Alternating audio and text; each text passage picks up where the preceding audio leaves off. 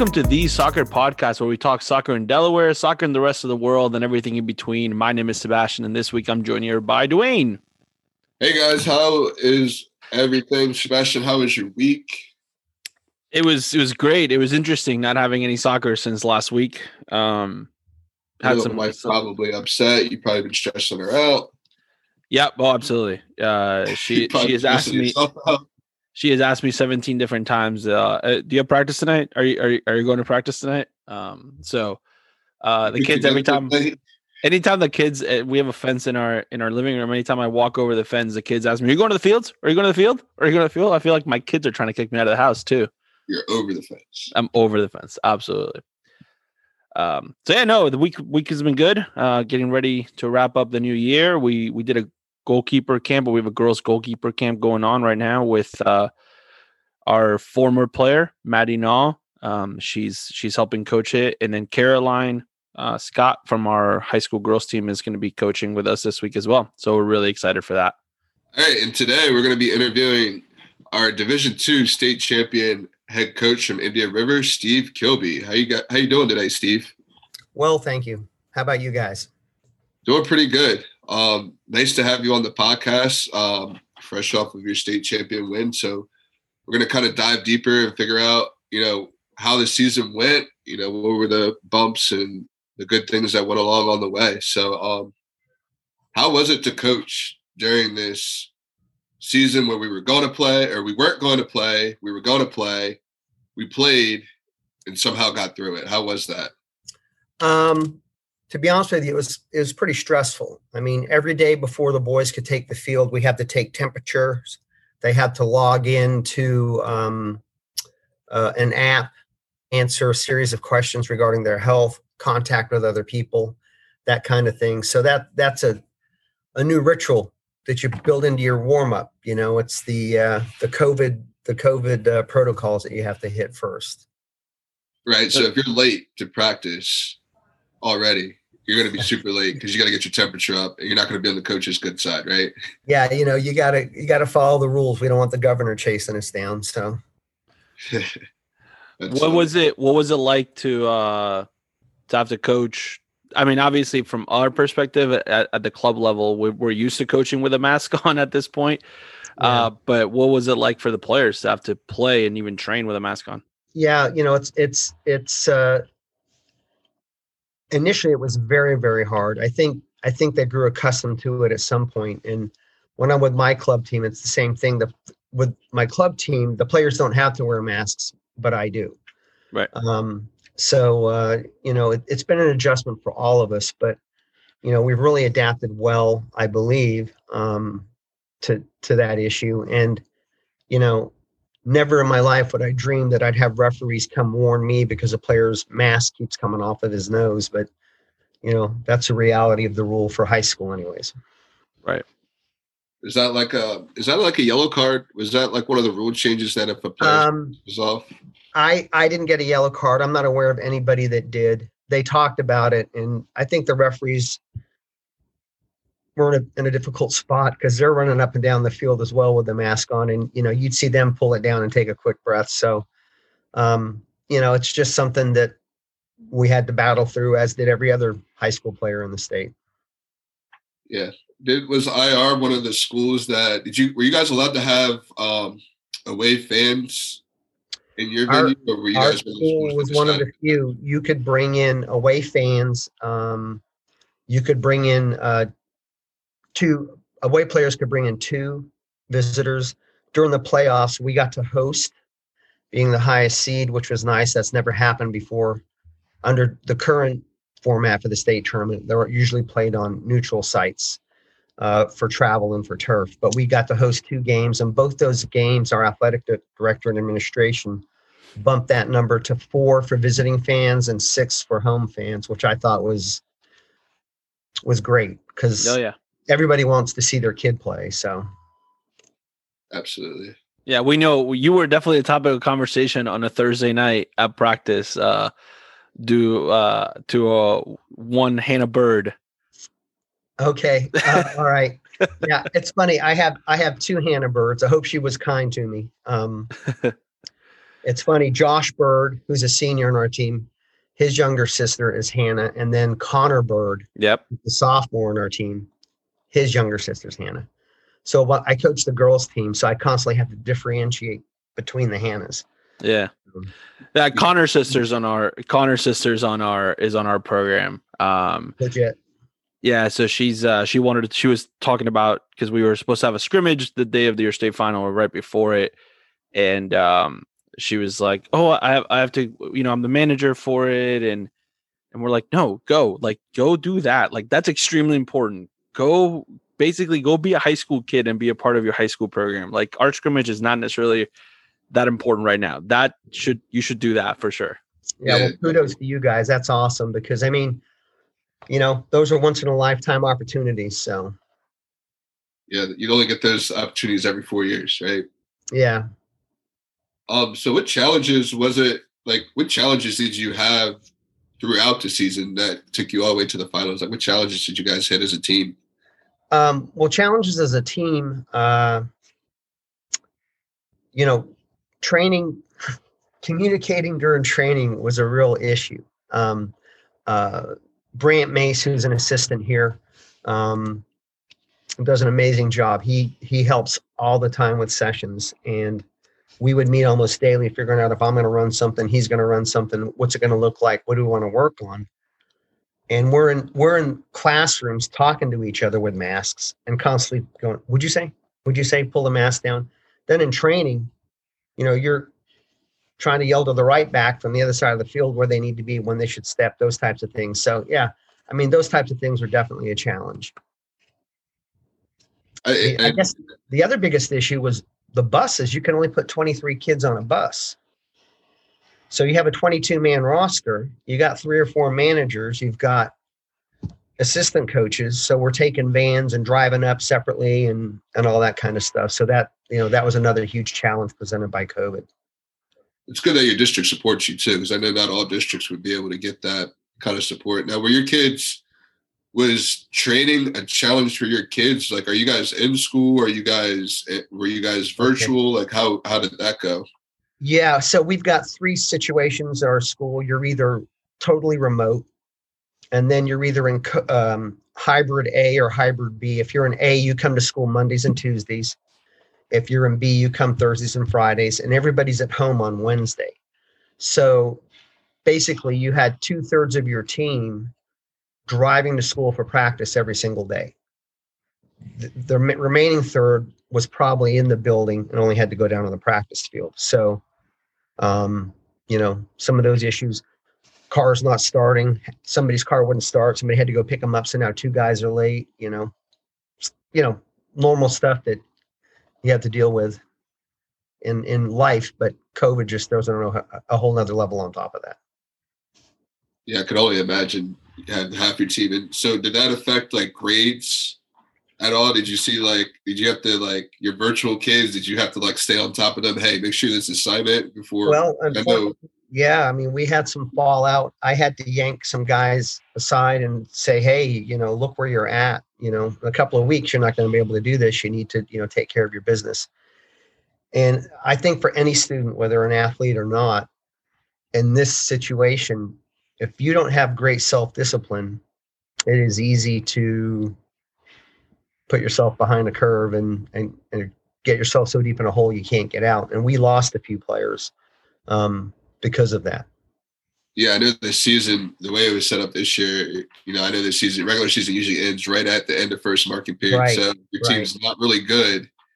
You can kind of play and get away with having bad grades. And then once it's time for the state tournament, you can just, you know, you fall off. Yep. Very true. Very true.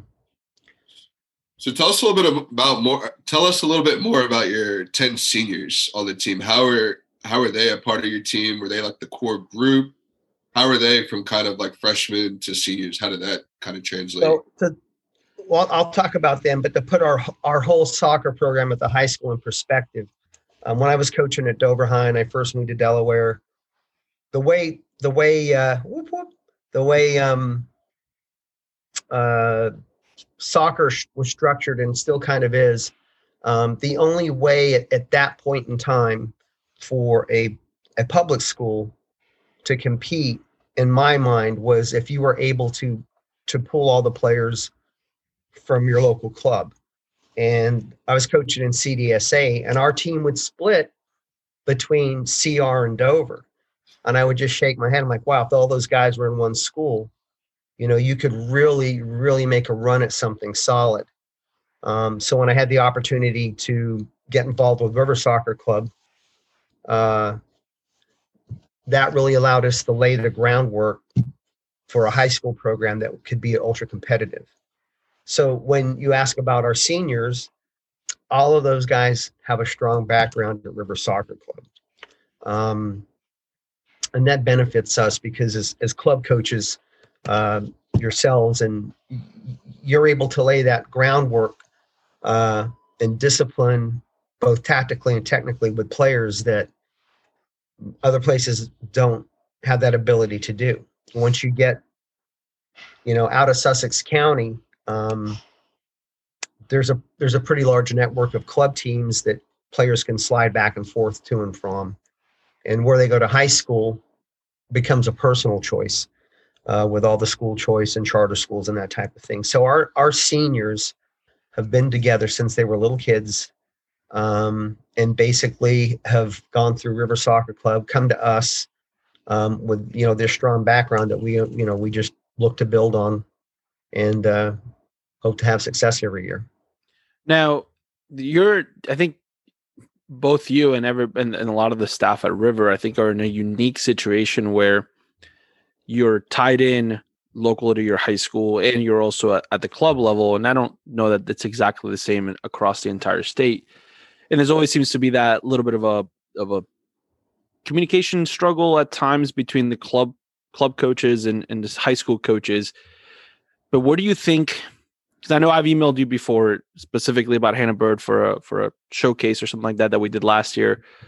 Um, mostly because out of out of courtesy and also respect for you, you know, ultimately, you know, on the girls' side, March first, that's the beginning of, right. of high school soccer. So we, if we want to do anything from a club perspective, it's only fair for us to let you know and, and ask for your permission and for for respect to hey listen we have this opportunity to go to this place where do you think we could do better across the entire state with our communication between the club coaches and the high school coaches because I, I do think that there's a bit of a struggle there and me taking over a high school program in a couple of months in middletown or in odessa yeah um, are you going to be at mot i'm going to be at odessa high school taking over the that program there. Okay. All right. All right. Well, good for you.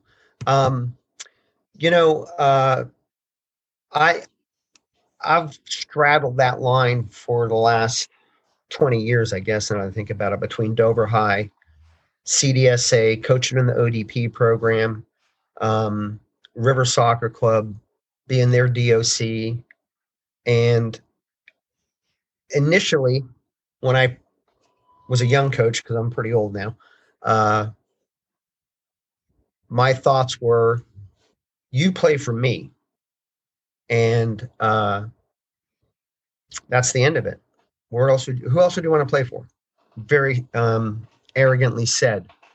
Um, but my experience has shown that uh, it's not how life works, and if you can afford a kid an opportunity for betterment or gain, then find a way to help with that situation. Um, and really, it probably comes down to individuals and what their philosophies are and how they um, view their program or their club team or their club.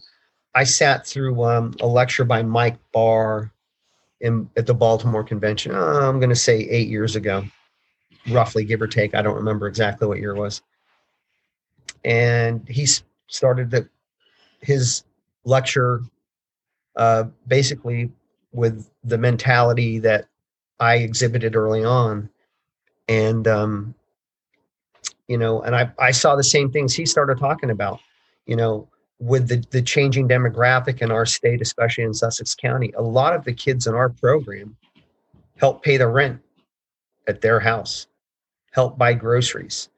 Um, you know, we had a guy this season went to New Jersey for five days to help his father with a contracting job, which was a big paycheck for their family. How how do you not understand and make it work? Um, and that's and that's a thin line to walk on your team because not everybody's in that situation. So um, it comes down to micromanagement of those individual situations, in my opinion.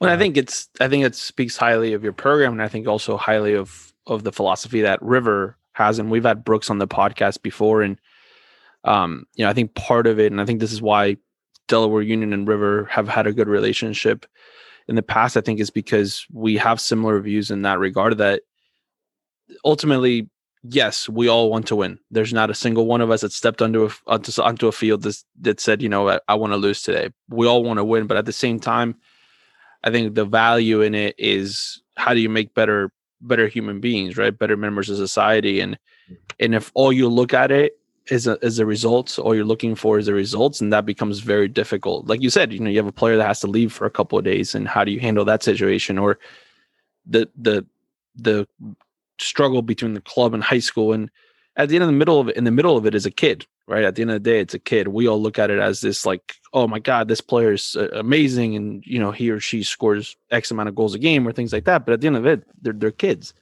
Yeah, yeah. So I I I, I really I really respect um, your philosophy and Mike Barr, um, who I've had as one of my instructors before.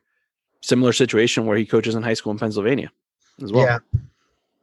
I think it's also like about, you know, we talk about we want to coach the kids, but it's about you know not about the four years that I have you in the high school sense, but what happens after the fact. Like yeah, almost like hey, I meet with this kid. It's a life lesson. We have this conversation. It's like almost like telling your boss, hey, I'm going to be out sick and making them productive and accountable and teaching them those life lessons that take them on further in life. Yeah. Yeah. Um, you know, and going back to River for a brief moment, I, I always used to tell Rebecca Mace, our club president, look, it's it's quality over quantity to here. We're we're not going to have a, a B and a C team at this club, maybe ever. We actually do have a few B teams now, but you know, what can we do to impact those 12, 15, 18 kids um, to make them a better player and equally a strong person, you know? Um, and you know she references probably the um, I guess the moral or ethically side of of of coaching club soccer on a regular basis. You know, what are we teaching the kids? So, um, yeah, I mean, it's it's a tenant that you if you you follow it, you probably can't go wrong. Yeah. So here's a here's a question I've been waiting to ask. Okay. How's the rivalry with Patrick? So I know you guys. It was unique you guys were in the same district. You were at Sussex Central for a couple years. Yeah. Now he's over at Cape, out of the district. How is that rivalry? Who who are we talking about? yeah. Um, listen, you know, uh, I, I think it's full of respect. At least on my side, it is. Um, you know, I guess when I look at it from my side, here's a kid that I coached since he was little um, I remember we're coming back from a, a, tournament that I had coached the team, and we, we I think we lost in the final. And um, we're riding home in the car, and we end up having an argument. And I said, you know what? Our time is up. You you need to go play for somebody else. I've probably given you all I can. So we he moved on to Kirkwood at that point. Um, you know, and then as a coach, I mean, uh, you know, as, as a, a club coach, there's a, a whole different perspective. You show up those two or three days a week to train. You, you play your game on a Saturday or Sunday, hit that tournament, you know, every other month or whatever the case may be. Um, when when you're ingrained in a, a high school season for three and a half, four months, whatever it ends up being, your commitment to that becomes so rooted in all these things we've been talking about philosophy how do you handle this how do you handle that? And to watch him at sussex central um, you know he got them in the tournament for the first time in quite a few years i believe um, and they ran up against sally's in the first round. Um, but what a you know what a jump for them to make Uh, and then when he went to Cape, um, I knew that meant uh, a bigger issue for us because um, the club pair, the c- club player base there is much deeper, and immediately they were organized and um, presenting a bigger challenge when we would play them. The first time that he won a game that we were involved in together as opposite coaches, um, I went and picked up a four pack of Dogfish Head 120 and put it on his front step. And the next morning, he sent me a text message, tears in my eyes. You know, so I mean, it's a healthy, it's a healthy relationship. Um, I hate to lose to him. He hates to lose to me. I, I know that for a fact because I hate to lose to anybody. um, but you know, tons of respect to my son. So what's the? I, I know you guys have to have like what's the all time record? Who's got the more? Who's got the most wins? The most attractive Kilby. This guy.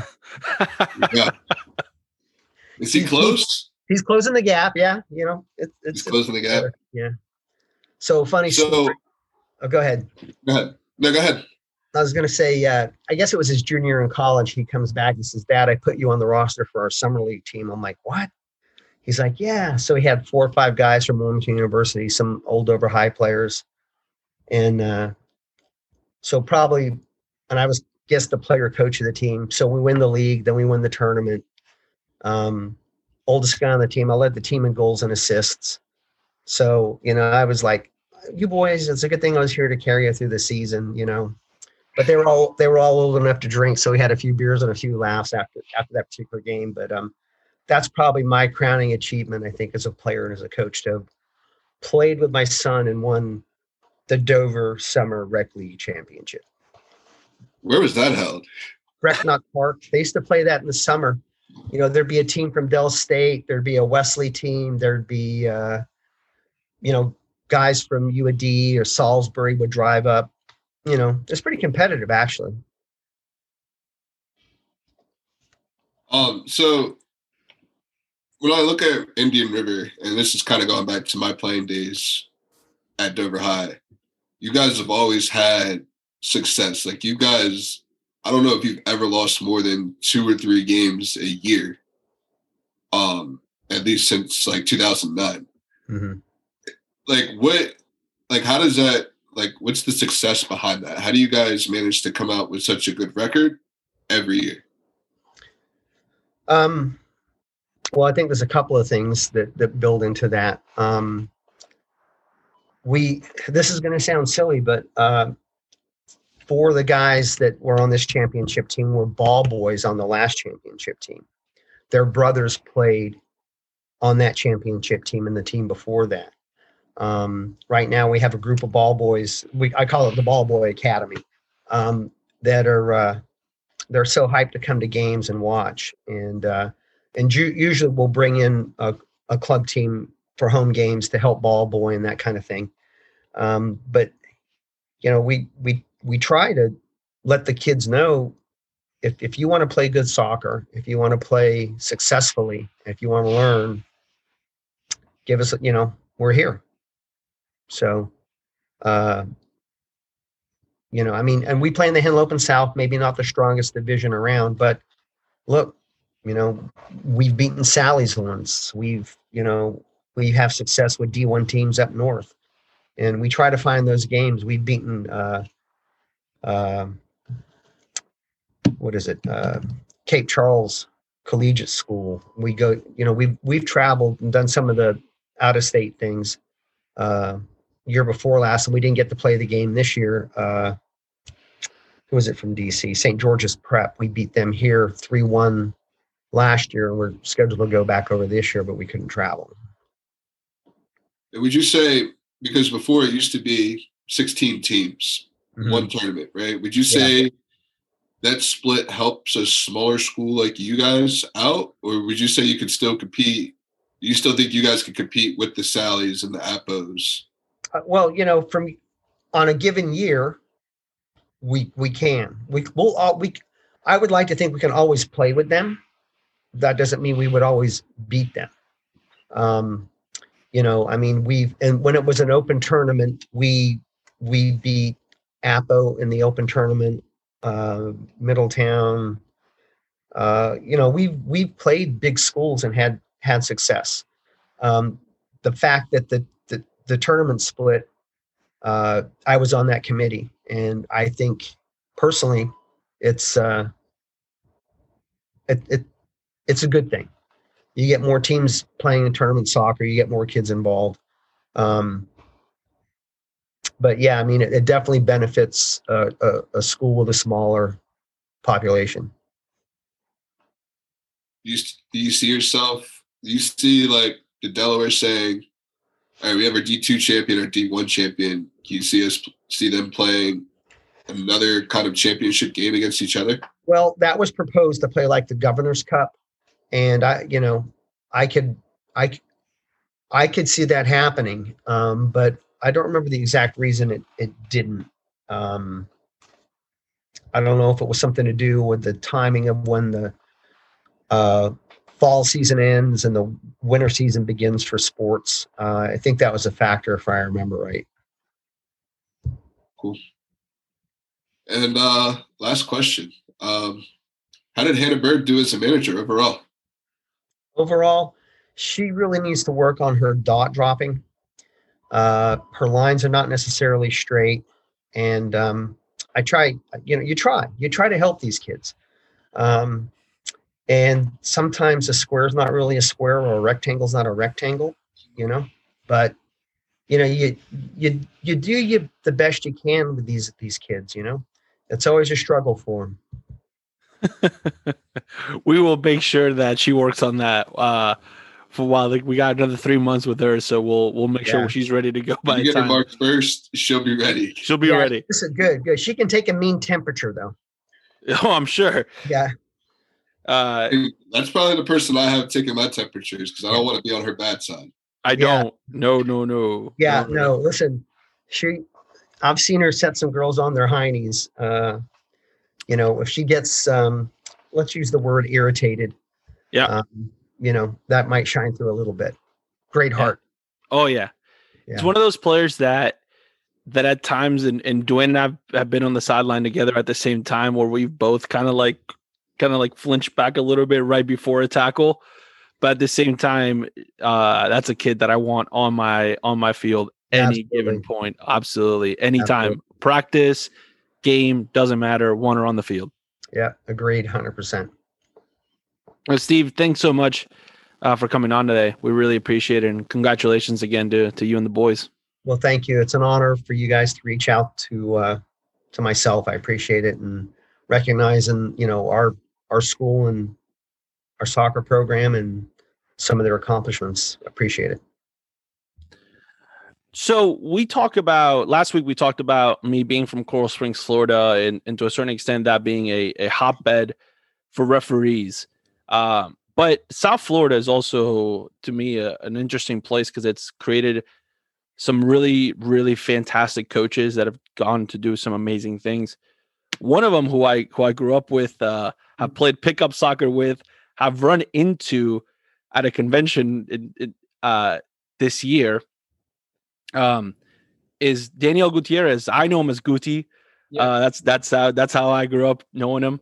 Uh, so he is at the New York Red Bulls Academy, and he's the U12 boys head coach. Daniel, how are you? Good, man. Doing really good. You know, just as we, we spoke about before we started. You know, happy to be at the field. We, we got a little bit of a, of a storm, but other than that, you know, we've we've had a really good season, so it's been good. So, how has it been being at the at the Red Bulls. You had been at the Red Bulls previously, right? As part yeah. of your coaching education. Yeah. So when I first started coaching, of course, I was working in, in South Florida, doing anything I could do to learn and to grow. Um, and then I, I, saw an opportunity to to join the Red Bulls training programs, which is more of a beginner level of players. But again, I, I jumped right in it because I wanted to submerge myself into coaching. And I came here. I only I was only here for about a year. Um, but again, I learned a ton I was given an opportunity to go back uh, uh, home and, and work in the development academy program. But I was here in a, in the beginning stages of my coaching career, and I got the opportunity to come back now in the academy. So it's been good. So how is it to uh, how is it to work for an MLS academy? You know, full time as a coach. How how's yeah, that? How's uh, that going? yeah, it's a, it's a dream. I, I think I think coaching in general. You know, I've been coaching. You know, sounds full time pretty much since I was 19, and coaching in general, I, I believe, um, is the most rewarding career you could have. Just because at any level that you coach, you're you're developing people and you're you're seeing the growth of the players. So uh, it's it's always enjoyable, no matter the level. But of course, when you're in an MLS academy, everything is geared towards player development, maximizing the development of the individual player within the team. And then working at the Red Bulls a little bit different than other places, just because how integrated we are here. Um, my first week of work, I came in and they were showing us around the facility, and I thought they were gonna just have us watch the first team training, but they brought us into a video session and Chris Armas introduced us to the whole team. It was myself, another new coach. And then at the end of the meeting, I thought we were to just go out and watch training from the side. And Chris, which was the head coach at the time, and his staff told us everything that we were to work on, brought us onto the field. We pretty much were his assistants. And um, and from there, he hasn't stopped. You know, before the pandemic, every time we went to training, uh, they would throw you in, and you're part of everything that they're doing. So, working in the MLS Academy is great, especially at a place like this where you're not just a U12 coach. You're in the meetings with every single academy coach and even with the the second and first team. That's awesome. And and I've sat in um I've sat in some coaching courses uh, with with some different different staff before, and and one of the staff members that I had before was was a Philadelphia Union Academy coach, and he talked about uh, how playing the Red Bulls was always a different kind of experience. It was always a different kind of preparedness, mostly because of style of play that they had. Yeah. So so what is the what is the Red Bull style of play, and why is it important in general for for clubs to have a defined style of play? Do you think? Yeah, I think that's a great question. So I, I think the easiest way to explain the Red Bull style of play is we just want to dominate every single part of the ball, and I think that word dominate is is big. Um, when we have the ball, we, we want to make sure that we have really good purposeful possession. It's not about keeping the ball, you know, in our back third or in the middle third but it's about taking care of it unless we're looking an opportunity to go to goal and to break lines. And then when we don't have it, it's, it's even, even bigger mentality of a really methodical but very aggressive pressing ap- approach. What we do, especially with the academy, is we explain to them how we want to be very good at, at winning the ball, but even better at being able to keep it with purpose. But the idea of pressing, counter pressing, the, the, the time that we want to recover the ball, and the time that we want to score those are key parts of, of the Red Bull way. And and and it is and it is hard to play the Red Bulls because at any age group, you know when you get it, it's going to be such a battle. But then the other part of it is if you're able to really keep the ball and dominate the ball from a psychological standpoint, you're in trouble, right? I don't have it. How am I to get it? Because they're not really giving it to us. And when I finally win it, they're all over us and they're pressing everything from every angle, trying to win it back, you know. So I would say that's probably that's probably a way to to explain the Bull philosophy. A funny story with with that. One of the things we jokingly, but it's the truth, we tell our younger kids is the only time we don't want to have the ball is when we have uh, scored and the other team has a kickoff. That's the only time we don't want to have the ball.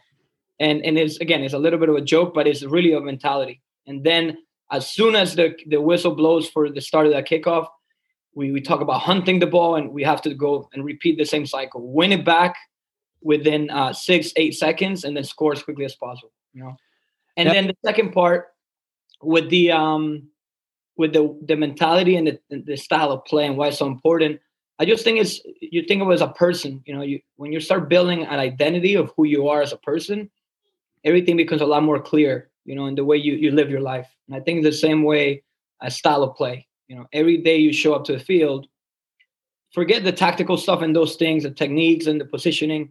Again, that that is important in any style of play. But from a mentality standpoint, every single player understands what they need to do at all times. it, it is so important, you know, and it's not just when they get to the pro level or the 17 level. You know, the U12s are, are trying and, and are talking the same language as our first team. I think that that's vital. Well, I think that's I think you're right, and and it's interesting. So I got I got the chance to watch uh the Red Bulls against NYCFC hmm. at the Red Bull Stadium uh in last summer, so not not this year, 2019, summer 2019. And it was it was and, and I had watched uh obviously Red Bull games on TV and things like that, but watching it in person was almost a different experience altogether. In general, the stadium is, is yeah. awesome.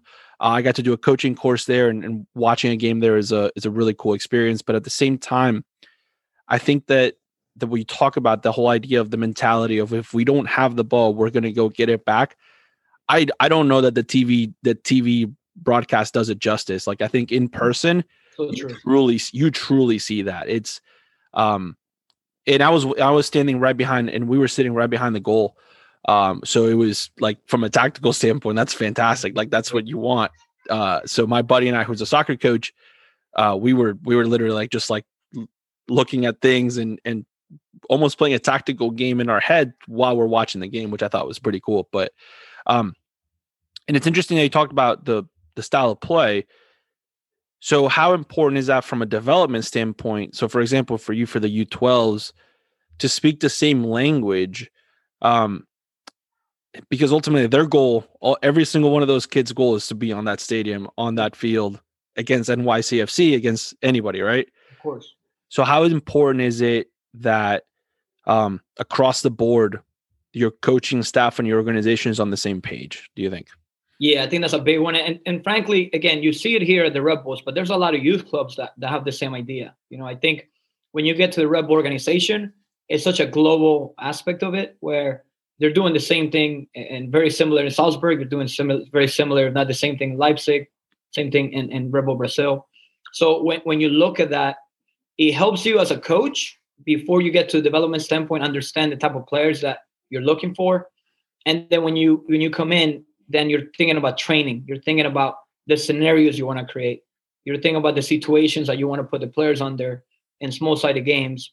And everything is connected to the style of play, right? So when I first came in, one of the, the, the things that was said to me, which is I, it's always going to stick with me, is it's such a risk, such a risk, uh, risky style of play when you play a Red Bull way because if you're doing things right, you could be up 5-0 halftime but if you're trying to do things right and it doesn't work out, you could be down 5 0 halftime.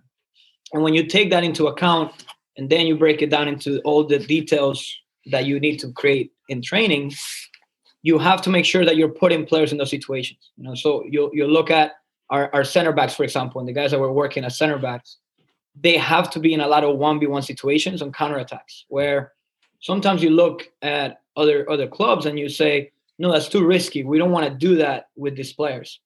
But our U12s have to be in those situations because if they're not, when they get as, as they get older, they're not going to be able to apply the style of play uh, in, a, in an older setting. And then again, from from the um, from the mentality standpoint, the players know we're gonna take risk, but we have to be brave in all situations.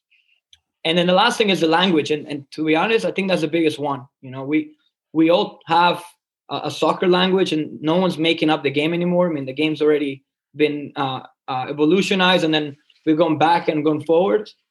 But I think the language is a key part of it because if we're able to find keywords that explain a situation, it is a lot easier to teach players, right? So, for example, and you if you hear uh, certain podcasts or certain videos from other Red Bull coaches, you hear it. But we have certain words. For example, there's a word called upkeep, right? When I first came here and you talk to players, they don't know what upkeep means. But just that single word has a lot of uh, pictures and visuals for a player in the game, which is to get connected on the weaker side to be able to shift and, and create a bit of a net in a tighter area of the field when we're pressing. So little things like that. And, and again, we have a ton of those. Create a bit of a visual when instead of coaching and giving a whole sentence, you say one word and that already creates a scenario for the player in their mind. That's huge. Um, that's extremely important. Uh, it's so you know now that you're now you're you're you're at the Red Bulls, but you know before you you were in Atlanta, and before that you were you were at Boca United, yep. um, which is a fantastic club. Um, you know the the work that they've done is is fantastic. Obviously, I've I've refed there for many years uh, yeah, before, yeah. and and, and your father too, right? Your father, yeah, my dad too. Yeah, yeah, now my dad's my assistant coach yeah, my my oh, dad's with you here. Oh, oh yeah, my dad lives in Delaware now, and he's uh yeah he's he's he's coaching with me. Uh, That's great. That's great. So, so now I get to share my dad with with Dwayne. So Dwayne gets to hang out with my dad quite a bit now too. So, um, the guy is a character on the sideline. Yeah. Like, you would think that a referee would be composed on the sideline when he's not being a referee. but Sebastian's dad, we were we were down in Virginia, complete opposite. Like ref made a bad call. no way. He's over there like, nah, man, like this isn't what it, this isn't soccer. This isn't what you're supposed to like. He is passionate. That's so funny. Well, I think it's two parts. One is is the South American, you know, blood and, and passion, and the other one is you would think that, and that makes sense. But then because he revs, he's judging revs in a different light too. Oh yeah, that makes sense. Oh yeah. So, you know, what is it like to? uh And I bring up Boca United because Boca United is a is a big club in South Florida, but at the same time, it's also a town club. You know, there's yeah, a very small club. Yeah, yeah. There's a big connection. So, what is it like? What's the transition between working at a town club to now working at the MLS? What, well, how has that transition been like for you as a coach? Yeah, that's a good question. I think when you're talking about United again, it's a small club, but when you look at the, the, way they run things and the way they try to run things, the person that leads it, Eric Eichmann, is an extremely respected person in the country.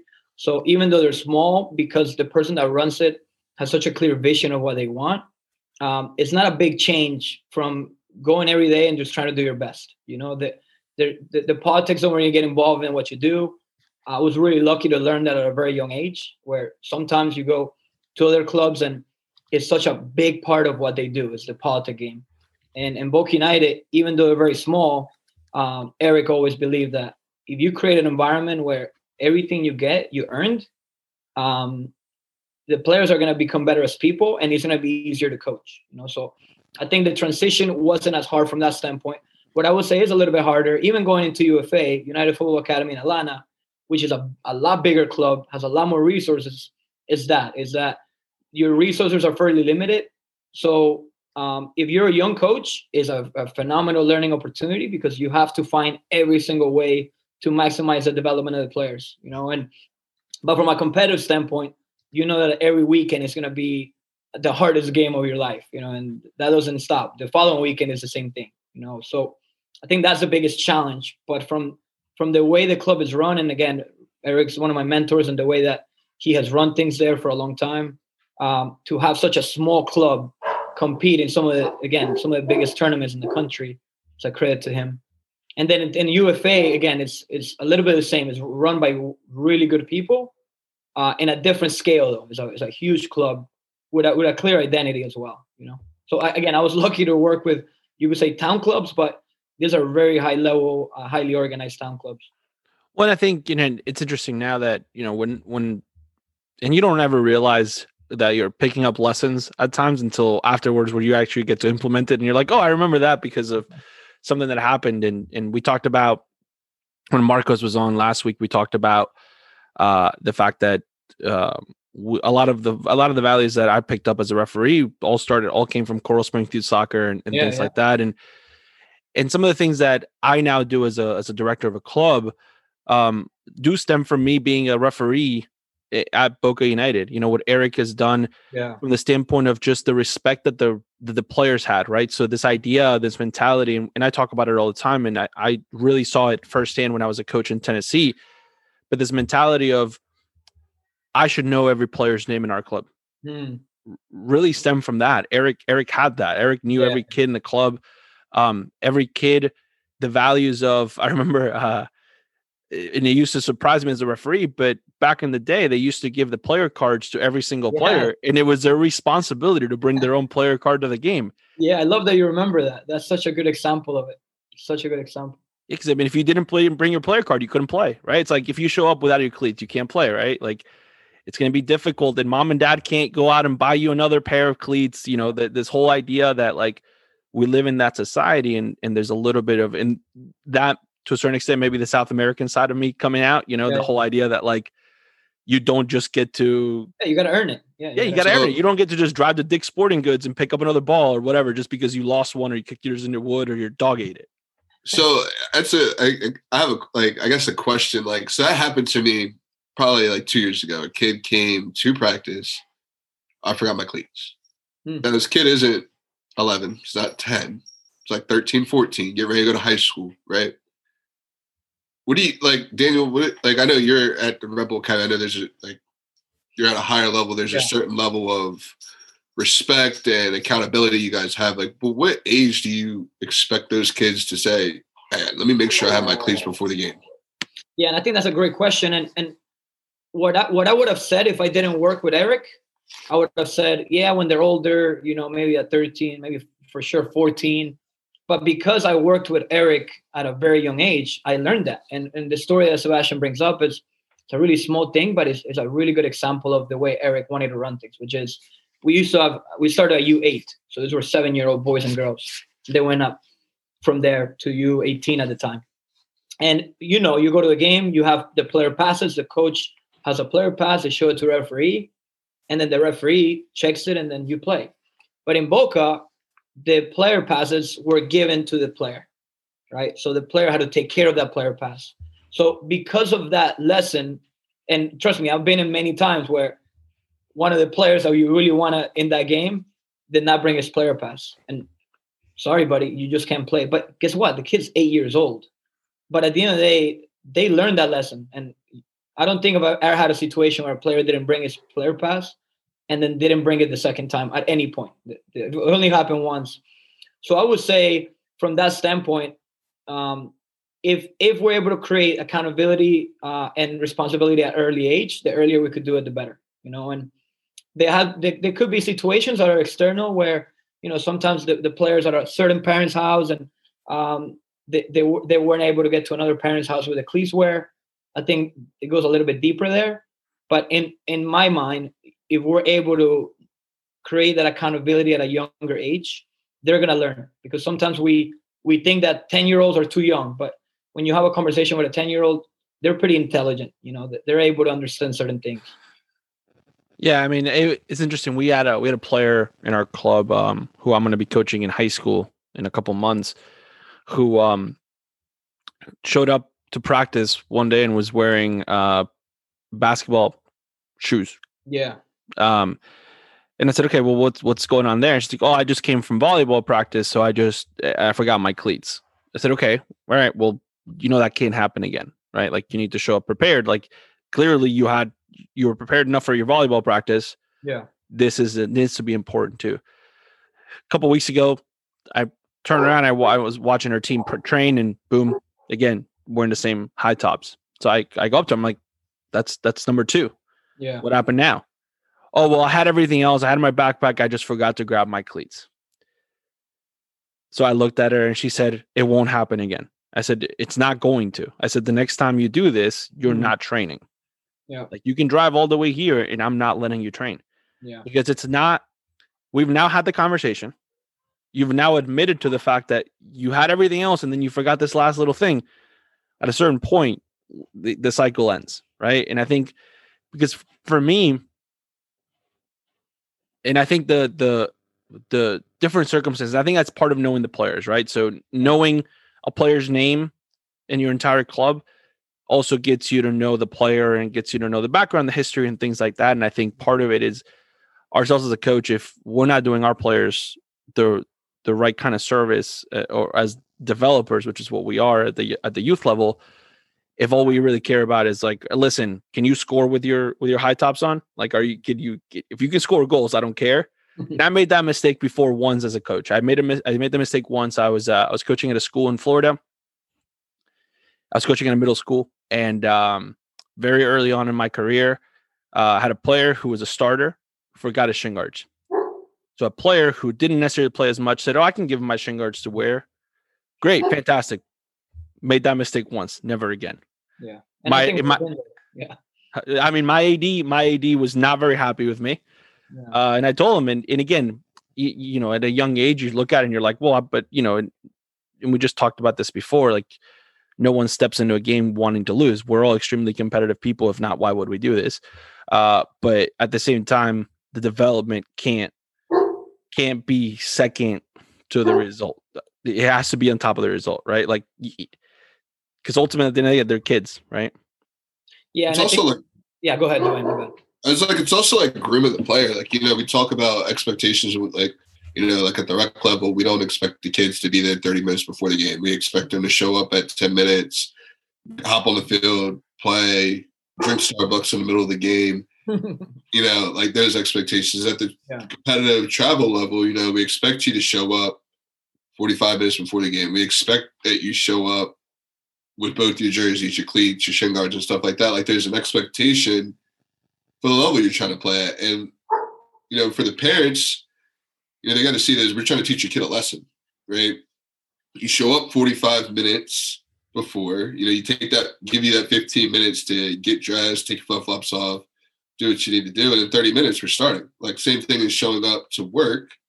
You know, if you got to go to work, you got to clock in, all this other stuff before you actually sit at your desk. You need to show up, give yourself extra time to prepare yourself. And I'm mm-hmm. sure, Daniel, at your level, you've probably got another, you know, you guys probably have another checklist yeah. with higher expectations for your kids to show up. You know, you probably have your kids warming up before you're you can show up to practice like before you can step foot on the field, your kids should probably be warming up.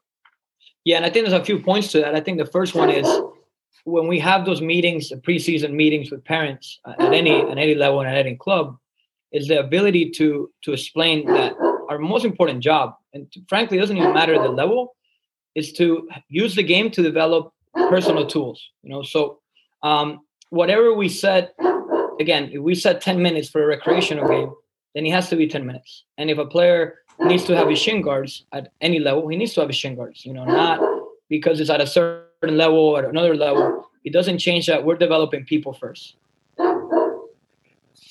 I, I mean, I think I think it's and you know it's it's interesting because i you know the conversation with a parent at that point is like listen so if i showed up if your kid showed up to practice and i showed up five minutes after you did and uh i showed up in flip-flops uh would you want me to coach your kid yeah no it's true I mean, it's and. I'm assuming the answer would be no because he wouldn't look professional. Well, at the same time, it's a level of respect, and I think for me to respect this, you know, goes both ways. And obviously, you're not going to necessarily do that as a trying to teach a lesson of some sort or, or anything like that. But but I think it's I think that's extremely important. So I think respect is definitely the key word there. Um, absolutely. Treat me like you want to treat someone with respect. Like yeah, like you said, I'm not going to show up to practice in flip flops to coach your kid in soccer. Like it just doesn't make sense. So like at least have your kid dress appropriately because let one kid do it, the whole team's gonna end up doing it. Yeah. yeah. your whole team, especially if you coach girls, your whole team's coming to practice in costumes like it's Halloween every day. Oh yeah. Yeah. Especially in those winter months, those uh those pajama pants definitely start rolling out. Oh, uh so at what point did you do you think you decided that or you thought that coaching was going to be your your career, right? So coaching soccer was going to be your career. At what point did, did you make that decision? Yeah, and I think um, that's another one. I keep saying I'm lucky, but I really have been really lucky. I, it was very young. I mean, I was 19 years old. I had just graduated high school a year ago, and this my assistant coach for the high school team became the head coach.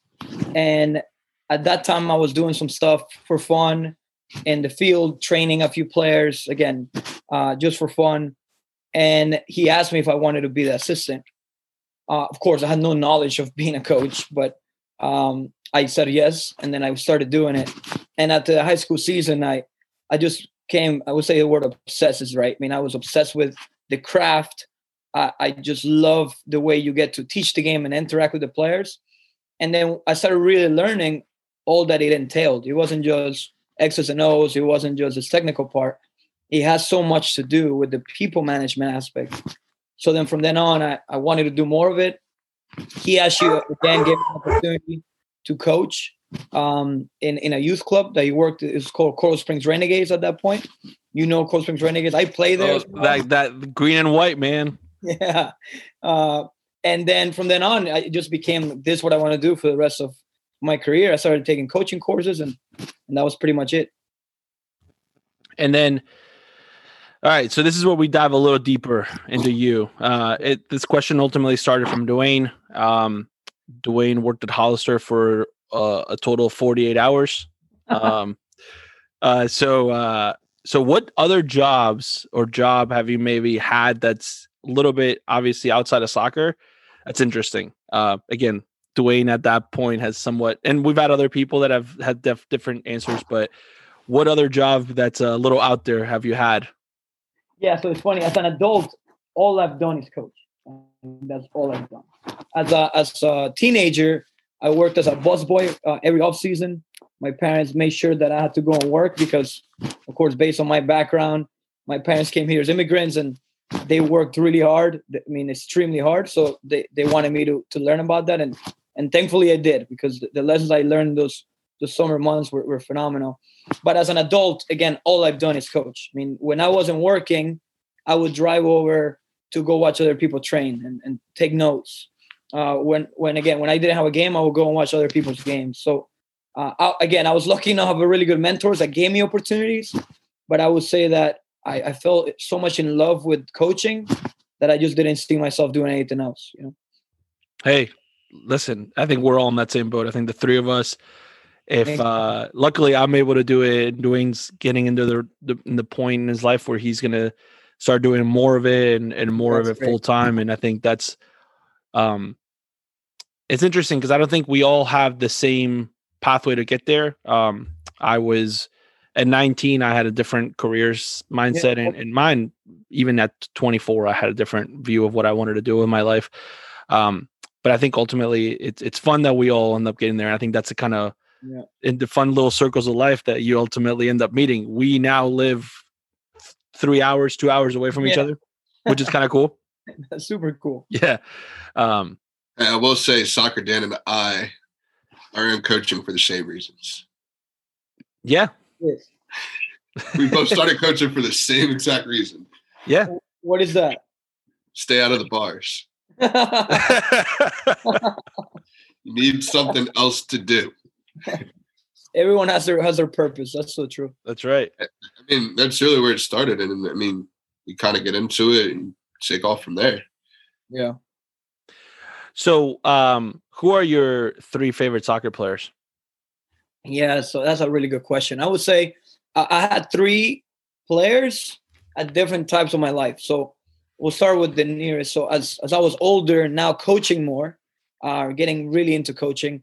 I would say Xavi was a guy that you because you're you're coaching, you're thinking of the game a little bit different as a player, and you start seeing how he makes things look so easy. And there's little details of body shape, there's different details of body position, the contact on the ball that he's making. Of course, we all talk about the way he scans the field and the way he reads the game. So as an adult, I would say you know, Xavi was is the guy I really liked. As a teenager, and I'm really lucky and I think all of us are that we we were part of this generation. It was Ronaldinho, you know, because as a teenager, I was so lucky to watch him play and to see a guy at the highest level where if you're if you're not winning, people are getting fired, and he's just having fun. He's just enjoying the game. He has a smile on his face, and he's actually winning with that as well, right? So it, it made you fall in love with the game even more as a teenager. And then when I was younger, just because you know, growing up, we we watch. I grew up in Colombia, but you watch a lot of the Copa Libertadores. You watch watch a lot of the Argentinian league, and uh, El Burrito Ortega, which is a player, Argentina center midfielder. He's a player that I used to watch a lot growing up. Uh, my uncle was a little bit older than me, and he liked him a lot. And he, this guy just oozed creativity. Um, again, purpose because he will go to goal, he will create shots on goal, assists. But he was so clean and technical. So I would say those are my three favorite players at different stages of my life. Burrito Ortega as a kid, uh, Ronaldinho as a teenager, and then Xavi as an adult. That's awesome. And and having shared a field, and I don't know, I want to say that I I played with you because I'm uh I, I, would consider my my level of play. Uh, no, we played, we played, but we played. Uh, we we have shared a field together before. Um, and those of you that uh, have never met Guti uh, or Daniel, uh, I gotta get get get used to that part of it. Honest, uh, everyone calls me Guti, so it's not a problem. there you go. Um, you know, Guti was never going to be necessarily uh, your six foot five uh, center center forward, but talk about creativity and having fun on the ball. Uh, I have not met many people that had that on the ball. Uh, Guti was Guti was one of them. Yeah, I appreciate that. And I think that's that's the fun of it, right? You know, we there was a stage in our lives where you know when we were 17 18 19 years old where we used to play pickup yeah yeah saturdays and sundays we used to find a park we used to get kicked out of parks uh, because we weren't allowed to play in certain places. But we used to, but we used to find a place to play because ultimately it was fun. It was uh, it was a good time, and it was it it was we would be out there for hours. Um, I think that's the that's the upside, and that's I think that's the hope that what I don't want this generation or the future generation to lose is that mm-hmm. this is you know some of the people that I I that I grew up with I grew up with because of soccer. You know, there's so true. The this game brings people together. Um, the it, it, allows us to to look at different things and look at things in different ways. And I live in Delaware now, which is the furthest possible thing you can think of from Florida, um, from all kinds of different reasons why. Uh, but I now get to share the field with with some really cool people, um, and and it has to do with this game. Like it's so true. It, and I think that's I think that's what this does that not a whole lot of other things can do. so true. so a 352 or a 433? Yeah, I think that's a really good question. I would say I would just say both, and, I, and I'll give a few different reasons. I, I say the first one's I, I'm more into the details of your style of play and how you're going to be able to implement that. And again, the more I learn about coaching, the more I, I, I research and I take courses and so on. You learn that the style is just an avenue to then be able to implement. Uh, sorry, the system is an avenue to implement your style.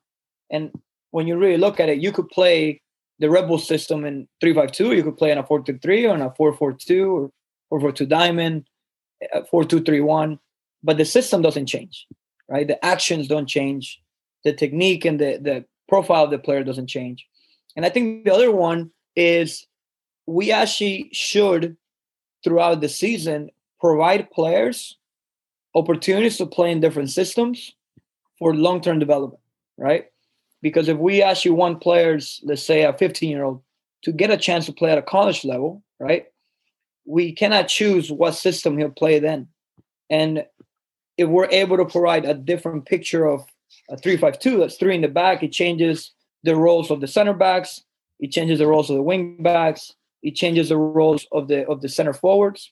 Uh, and then when you talk about a four-three-three, you only have one forward rather than two. It changes the role of the wingers and the and the fullbacks, the lone six. So when you take that into account, I know we want to win, and, and that's the hardest part, especially in a youth club environment, uh, in a town club environment where there's other factors that you have to fight against.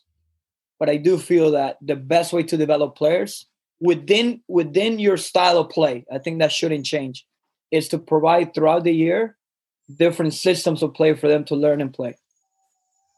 I like I like how you I like how you describe that because I was going to ask you I was going to say like with the academy are like obviously it depends on your team but are you held to a certain like does the top guy say hey Guti like I want you to play a four three three. This is what I want to see. Yeah. I was going to say, do you have the flexibility to say, you know what, hey, I'd have three strong central backs. We need to play a three in the back. I have a lot of attacking players. So this is how we kind of want to play. So you guys have that freedom. Yeah, no, I think that's a, that's a great call. So when the players in our academy get older, we'll say like the 19, uh, even maybe the 17s, they they're being asked to play closer to the second and first team. And the reason is, and I'm talking about in a system of play, because they're really close from one day to the next getting called to train there, right? So at the especially at the 19, is is pretty much replicating what the USL with our, our second team does. But when we talk about 12, 13, 14, 15, and then a little bit of the 17, it's not only about the freedom to play. We do have the freedom to play, but we're actually asked, like I said, to to provide different pictures.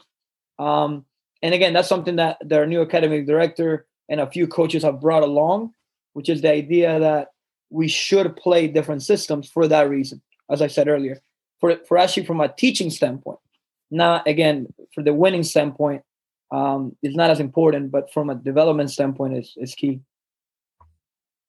That's really that's really good. Um, all right, so you got five minutes left in the game. Your team is up one nothing. You go for that second goal, or you parking the bus? yeah, so that's a really good question. Well, first, we'll start from now. If I'm ever parking the bus, I will probably be back in uh, in Florida somewhere the next day. you you should not you should not be doing any, anything close to that when you work for the Red Bulls. there, there's no there's no bus parking in the Red Bull Academy. No, there's uh, in anything that says Red Bull. If you have there's no there's no parking lots. no, there's not. It's everything go, press, just a high ball, score, win the ball again, score. That that's the mindset now in a really simple way. So yeah, we're not. Well, actually, funny enough, we had a meeting.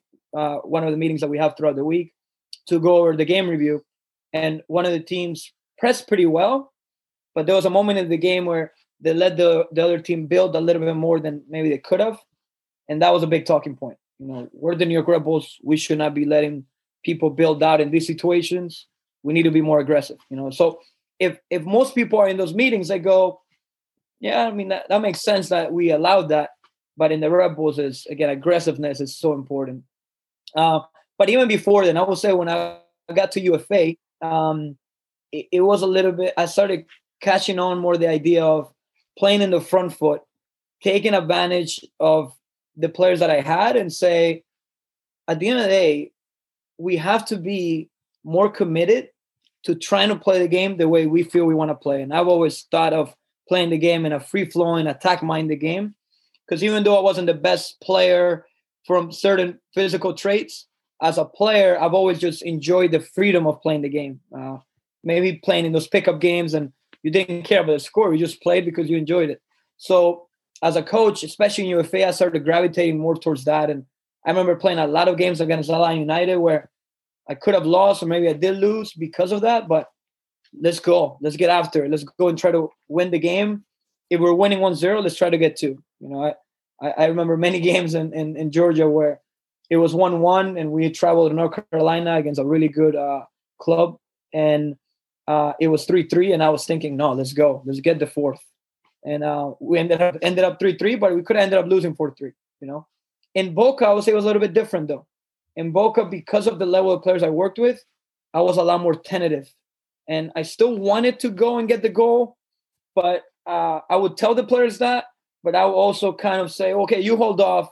Uh, the right back, wait, don't make the run, you know. And I think when I got to UFA, I started really learning the idea of it doesn't really matter, you know. A lot of the games that I, I coached in in Boca six years ago, six, six seven years ago, no one remembers those games, you know. But the ability to play the game the right way um, that's the most important, and, and, and it cannot be win at all costs. We want to win, but it cannot be at all costs. I think that's extremely important. I think that's from two things. One, a the point of this podcast in general, um, to just share ideas, but b, I think that this idea that, and it's it's not it's not a coincidence that we we bring people that are like minded or, or students of the game or or people that in general enjoy this uh, because the whole point is to understand that there is not necessarily one set way of doing things, but having your values and having a way that you do things is important. And and things can change, right? You you just talked about your development from Boca United yeah. to UFA to now at the Red Bulls. Um, but I think that's the key. Um, and as a club, we we decided a few years ago that we were going to have a set style of play.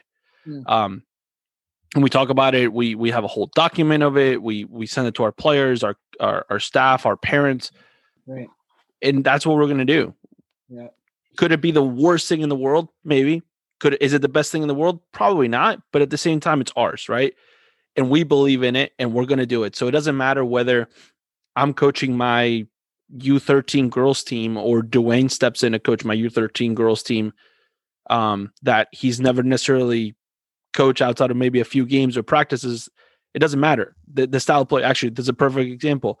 Dwayne at a tournament coached my U11 girls team. Dwayne had never really yeah. met them before. Um, they knew him because, again, the whole point of our club is for our all of our players to know all of our coaches. Delaware Union coach showed up. Players never said a word. They showed up. They played. I showed up with 20 or 30 minutes left in the game or 15 minutes left in the game. We were up 3 1. I said nothing. They got scored on because he showed up. Actually, they did. They did. they got um, scored because he showed up. So I I showed up and said nothing. And at the end of the game, while they're all looking at me, and I'm like, I didn't coach your game. Coach Dwayne did. Like, listen to him. He's the one that's going to tell you. Like, I'm not going to tell you something I wasn't here. What am I supposed to tell you? Like, the anything he's going to tell you, I'm okay with because we're all part of the same club. Yeah, no, he's not. It's cool. it's cool to be able to coach. Like, like you said, I don't know any of these girls' names. Like, it's cool to be able to coach off like a text message or an email. Yeah, yeah, yeah. And be able to just step in and coach those kids the right way in the same way they're used to training is being able to say, hey, we're gonna go forward, we're gonna try to play long, we're gonna press. And all I need is a text message with some names on it that we can play. Yeah. Yeah, and I think that's also important from the individual player, where when players move up or, or move across certain teams, because your style of play is similar, I would even take it one step further. If if your if your training blocks are similar, right, or even identical, it is very easy to have players move on. That's something that uh, I was I was able to start at Boca United a few years ago as a youth director, where we would all work on the same training blocks. And then when players moved up or moved across certain teams, the objectives for each game were the same because that's what we worked on that week.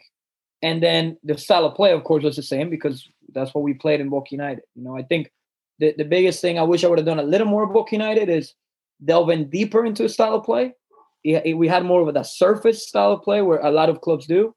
Um, and then of course when I got to UFA and now here, you learn about you really think about the individual details and then you kind of grow it from there. But I think you guys are spot on and you're doing the right thing. Is if everything's connected, it's so much more purposeful and a lot more enjoyable. So when you talk about teams training, you know, same blocks, when you talk about a player that may be going to train with a different group, maybe it's an older group, maybe it's a younger group.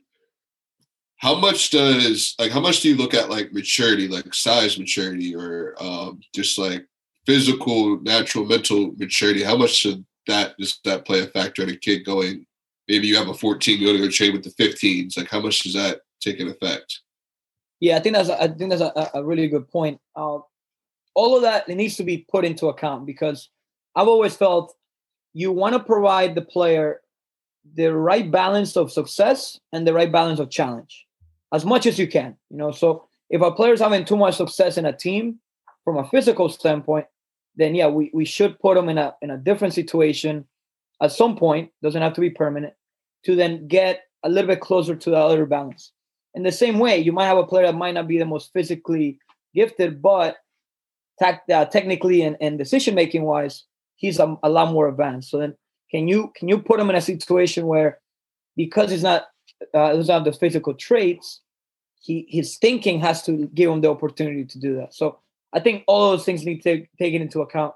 One of the things I've been learning here uh, over the last few weeks, we have a, a, a sporting director, uh, a head of sport that has come in, and he's he's done some really good things. And one of the things he said last week was, if the player is good enough, he's old enough. And it's such a small, simple sentence, but it drives up a big point. Sometimes we want to hold players and wait. And no, if a player, if a player is good enough, he is old enough. Let's throw him in the fire. Let's see what he could do.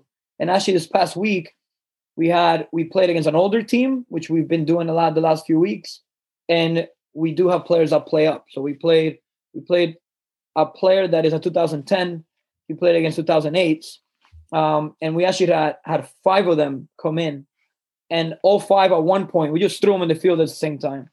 And 99, five of the players were two years younger, and the game actually got better. And we have some really good players, but when those five kids got in, the game changed, and we scored three goals and we dominated the game because they were good enough and they got pushed off the ball and some of them fell down.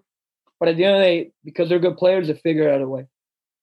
Well, I think that's the and you you you said that you know finding the the balance between challenge and success and i think that's that's the key right? And we we deal with it. I, i'm the girls director at, at our club so um that's always a little bit harder at times on the girls side because uh friendships come into play and, and, and other factors come into play.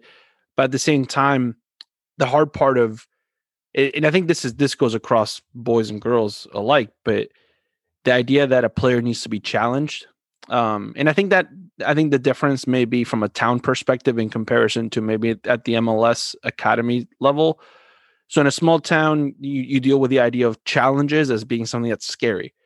Mm. Um, and and you have to to a certain extent. I think this this goes beyond, and you talked about it, right? Coaching is beyond the X's and O's, right? It's the idea of why it's the four pillars of the game. You know, the the psychosocial part of it is extremely important. It's something that we talk about doing a lot, but I don't know that we in general across the board do enough with.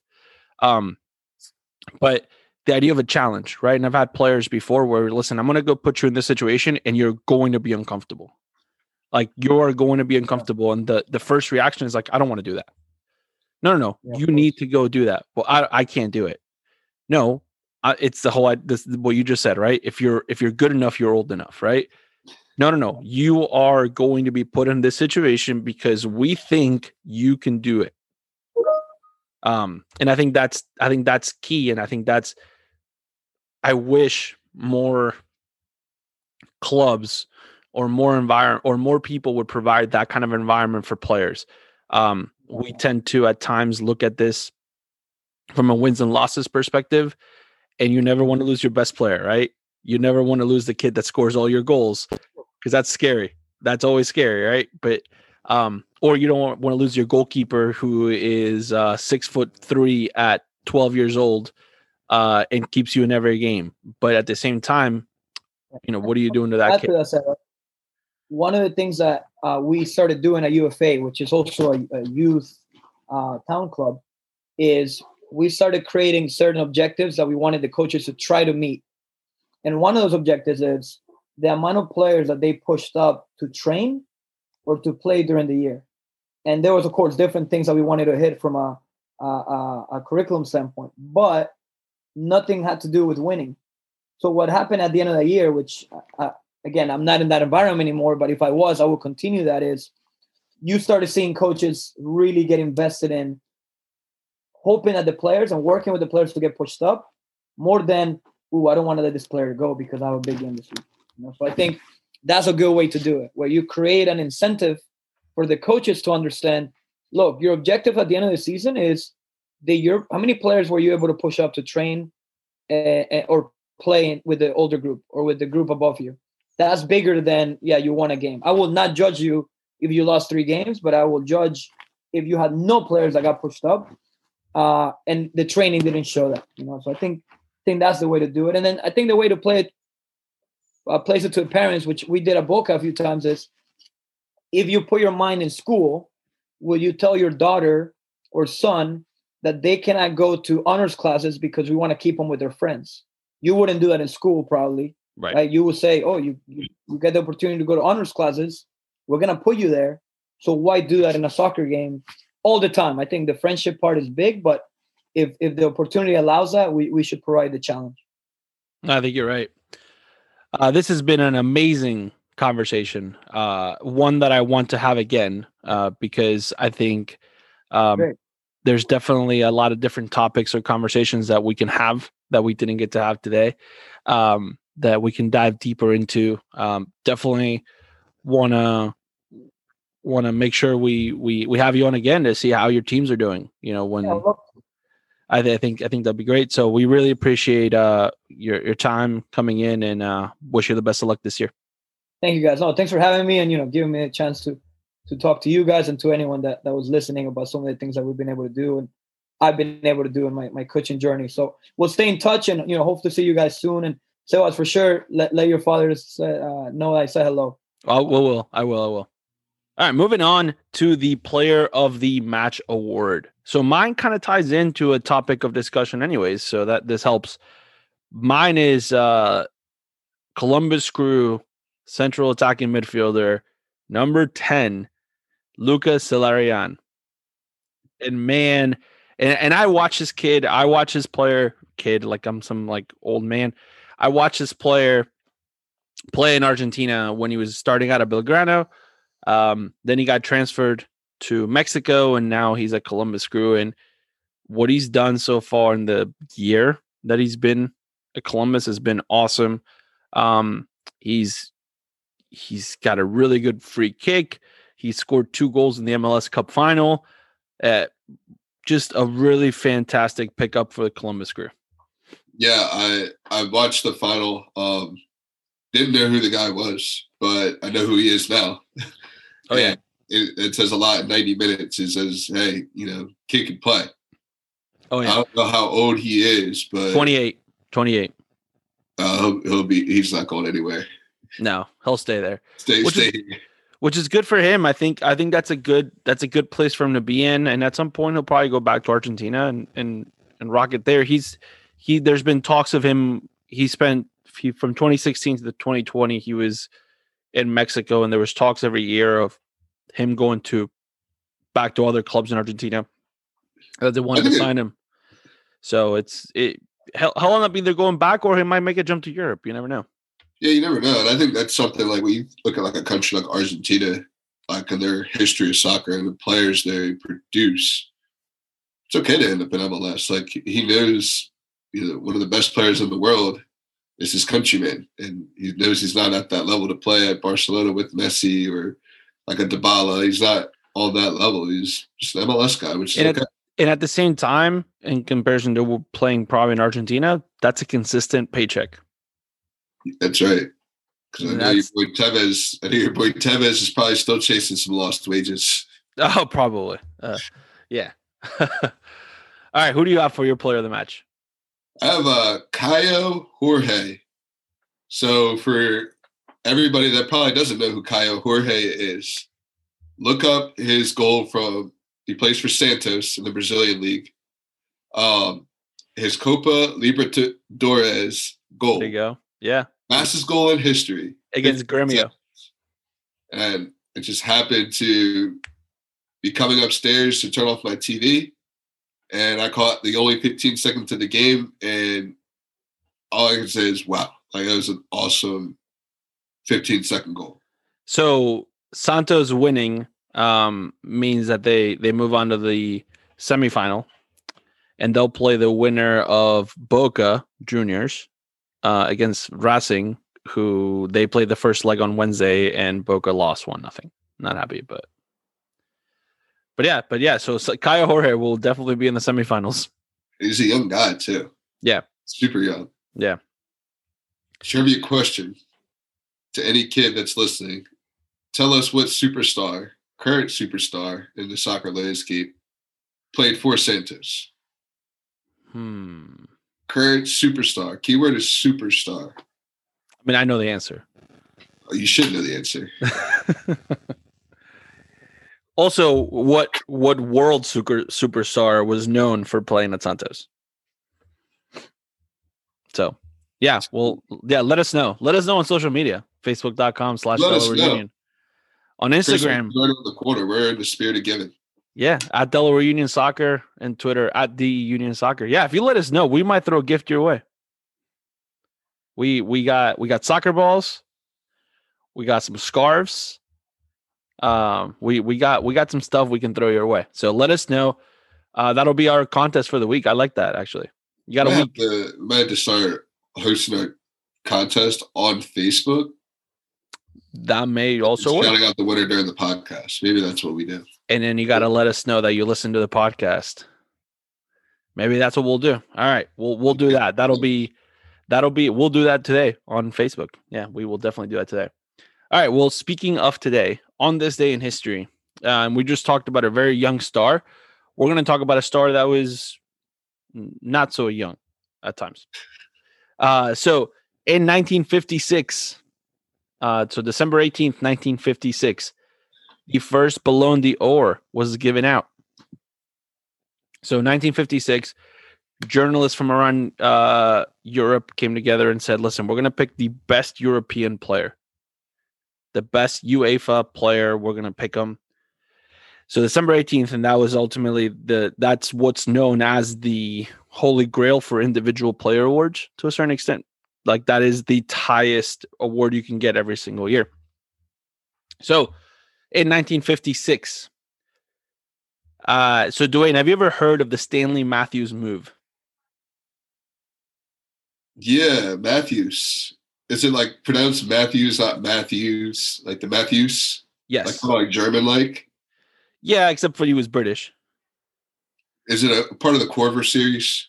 Somewhat, yes. I have heard of that. So so the Stan the Stanley Matthews uh, for for those listening at home that are like, well, I've I, you know I've I've had a coach that has taught me that move before. Well, the Stanley Matthews is the idea of you taking a touch with the inside of your foot and then shifting your weight to push it then to the outside with the outside of your foot, the same foot. It's almost like an inside.